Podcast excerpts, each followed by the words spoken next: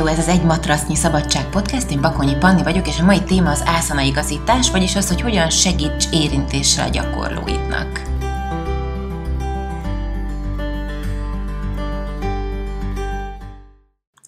Talán az egyik legerősebb kapcsolódási forma az érintés, és joga órán, jogatanárként nekünk az az ilyen nagyon szerencsés helyzetünk van, hogy nagyon-nagyon sok emberrel tudunk így kapcsolódni. Tudunk, ha mi szeretnénk, jól csináljuk, és ők is szeretnék. Mivel ennyire erős és közvetlen ez a forma, ezért nem mindegy az, hogy milyen indítatásból csinálod, nem mindegy az, hogy milyen körítés van körülötte, hogyan kommunikálod verbálisan, illetve nonverbálisan, és nem mindegy az, hogy aki kapja, ő milyen állapotban van. Azt szeretném legelső sorban is leszögezni, hogy a fő szerepünk vagy kötelességünk az a biztonság jogatanárként, a biztonság kialakítása, és ezt nem csak fizikailag értem az érintés kapcsán sem, hanem lelkileg és mentálisan is. Van jó pár olyan gyakorló, biztos, hogy találkoztál már vele te is, aki egyáltalán nem szeretné, hogy megérintsék semmilyen helyzetben. Ebben nem kell vájkálni, hogy miért, semmi közünk hozzá, hanem tiszteletben kell tartani ezt a döntését. Mm, és vannak olyan helyzetek, amikor egyes gyakorlók most éppen nem szeretnék, hogy megérintsék őket. Fontos, hogy az óra elején közöld, hogyha számíthatnak arra, hogy meg fogod érinteni őket, illetve ne közöld, hogy már pedig ez így lesz, és punktum, hanem adj nekik lehetőséget a visszajelzésre, hogyha valaki esetleg nem szeretné olyan pozícióba ragd őket, mondjuk egy babapózba, csecsemőpózba, ahol tudnak úgy jelezni, hogy a többiek nem látják, nem lesznek így pellengérre állítva, mert bizony kellemetlen érezheti magát az, hogyha van egy 30 fős csoport, és csak egy ember jelentkezik, hogy hát köszi, most engem ne érints meg ezen az órán, és rögtön elindulhat a hú, vajon mi történt vele, hú, vajon nem tudom, abuzálták gyerekkorában, stb. stb. Most túlzok, de érted, hogy mire gondolok, add meg azt az intim környezetet mindenkinek, hogy úgy dönthesse el, és úgy jelezhesse, hogy szeretne érintést kapni, vagy nem, hogy ne érezze magát kellemetlenül. Néhány stúdióban van ez a hajtsd be a matracod végét, rakd oda a papírt, ceruzát, téglát, nem tudom én mit a matracod bal felső sarkához, jelezvén, hogyha nem akarsz érintést. Én ezt egyrésztről Jónak tartom akkor, hogyha tartasz egy 150 fős órát, és nem tudod megjegyezni, hogy Józsi vagy Béla nem kért érintést. Viszont ha egy kicsi közösségben, vagy nem tudom, 30 főig, akkor ez ismét az, hogy mint hogyha egy billogot vagy egy jelet raktál az ember homlokára, hogy ő valamiért nem akarja. Én ezt nem tartom jónak. Amikor az óra elejé ráhangolódásnál mondjuk ők balpózban vannak, megkérdezett, hogy szeretnének-e, vagy hogy elfogadják-e, és valaki jelzi, hogy nem, akkor azt írt föl magadnak, esetleg te a saját jegyzetedben jelöld meg valahol, és emlékezz rá, ez iszonyú fontos, mindenképpen emlékezz rá, hogy megérintheted-e őt, vagy nem. Nagyon-nagyon sok lehetőségünk van a jogóra folyamán arra, hogy pozitív gyógyító energiákat adjunk, a kéz rátétel, vagy az érintés is ilyen, és segítheted őt, hogy egy sérülésveszélyes vagy bizonytalan helyzetből egy biztonságosba mozogjon át, segítheted megtenni a következő lépését, segítheted mélyíteni a gyakorlását. Mint tanár, te egy ilyen másik szempár vagy egy másik érzékelő a tanítványait számára, mert hogy veled együtt a segítségeddel biztonságban mehetnek olyan helyekre tapasztalni, amit a saját szemükkel, testükkel még nem látnak, és ezért nagyon sok gyakorló hálás, és egy csomóan úgy választanak tanárt, hogy hú, azért, mert ő, mert ő jól igazít.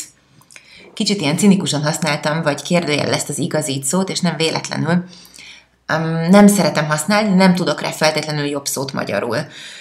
Um, nem szavakon lovagolok most, amikor belemegyek ebbe a fejtegetésbe, értsétek mögötte a szándékot.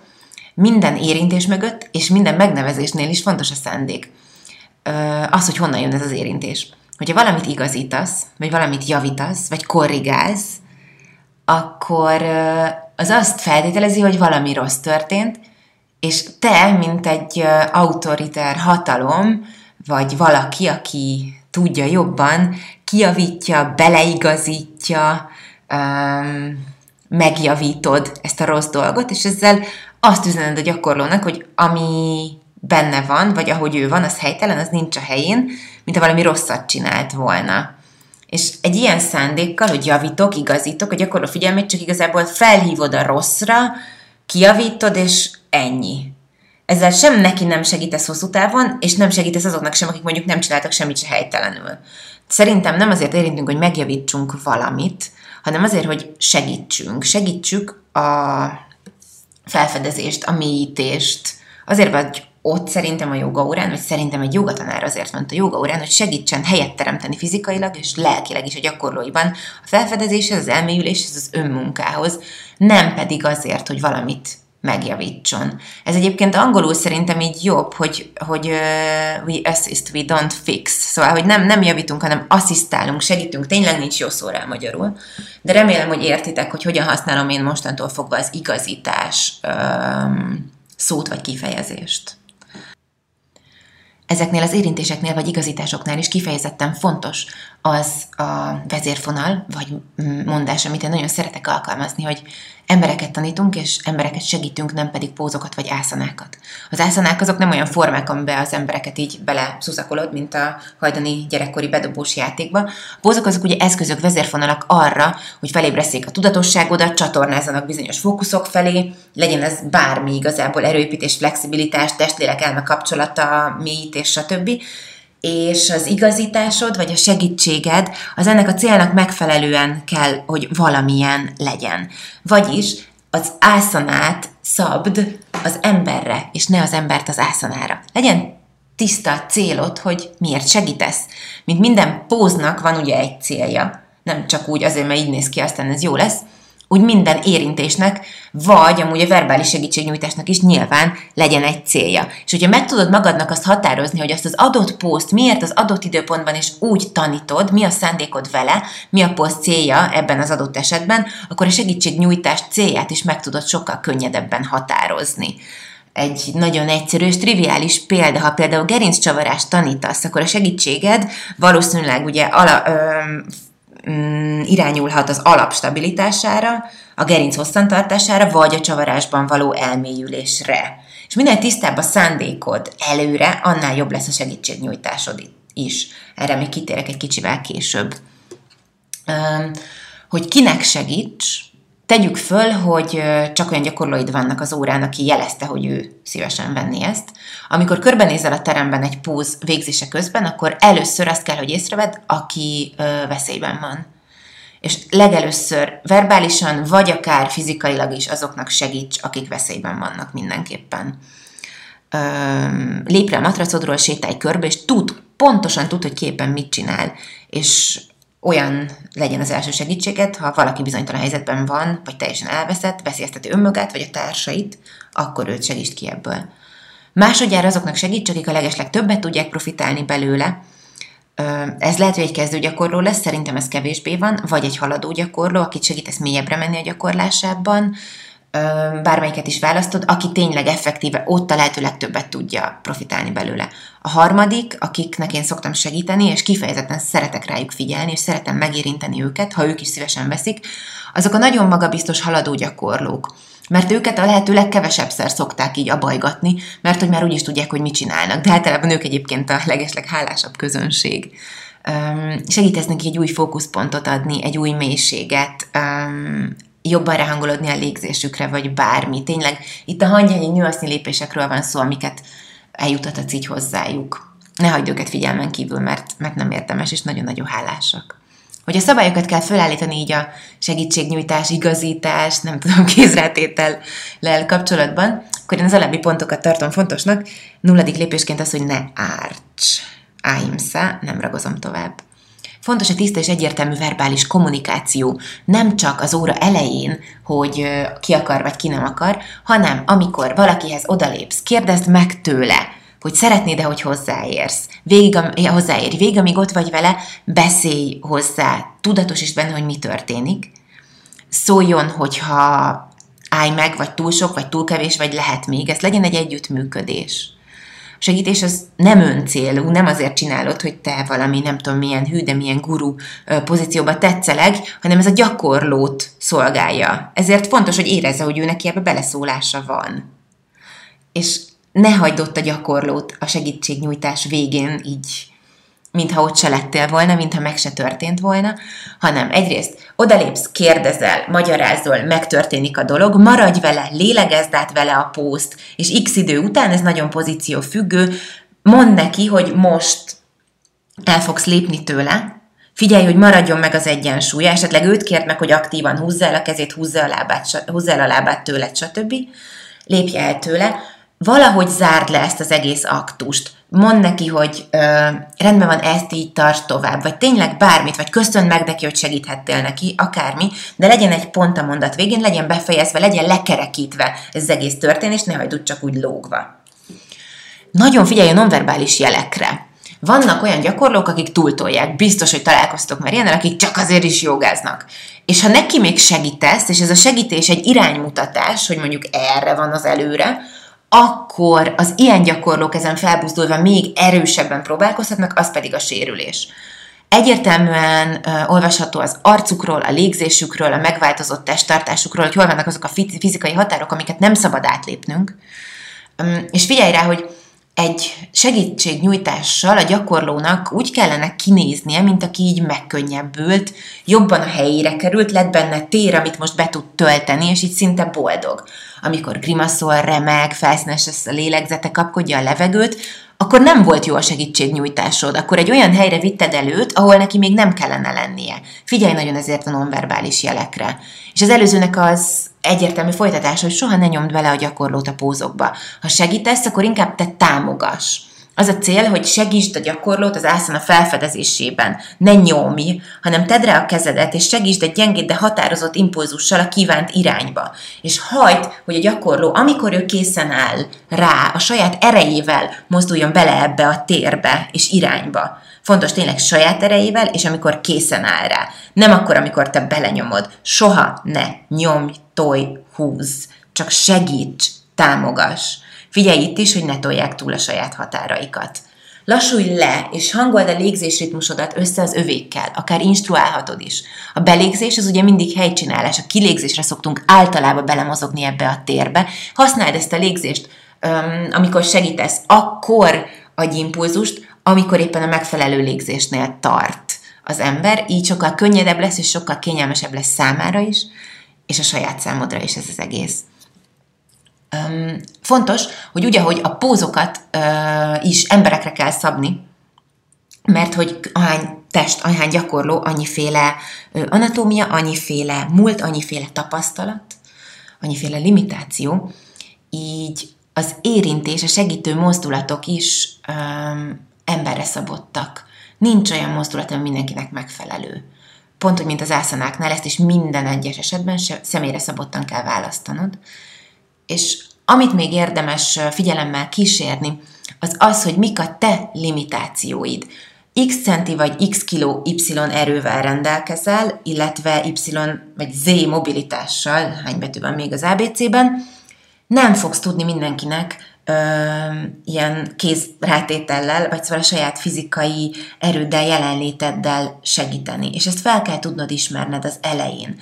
Egy 140 centis, 35 kilós nő nem fog tudni egy egyes harcosban egy váll beigazítást, egy váll segítségnyújtást megcsinálni egy 180 centis nem tudom, vízilabdás férfin. Ez egészen biztos. De viszont itt jönnek a többi eszközök, ami jogatanárként nekünk megvan, az, hogy bemutathatod, az, hogy bemutathatod mással, bemutathatod mással, és az, hogy instruálhatsz szóban. Nem csak ez a kézrátételes gyógyítás um, létezik. Az érintés az energia, mint már így a kis podcast rész elején mondtam, és e kapcsán nem csak a gyakorlói oldalt kell viselni, hanem a saját oldaladat is. Nem mindegy, hogy milyen állapotban vagy, amikor megérintesz valakit. Neked is lehet rossz napod, lehetsz beteg, bánatos, ideges, vagy csak úgy egyszerűen egy picivel, picivel uh, antiszociálisabb, vagy befele fordultabb, mindenféle ok nélkül lehetsz mufurc egy nap, ez teljesen rendben van, viszont ilyenkor figyelj arra, hogy ne érintsd meg a gyakorlóidat pont ugyanolyan szuper órát tudsz tartani érintés nélkül is, mint érintésekkel, a negatív energiákat így nem áramoltatod át.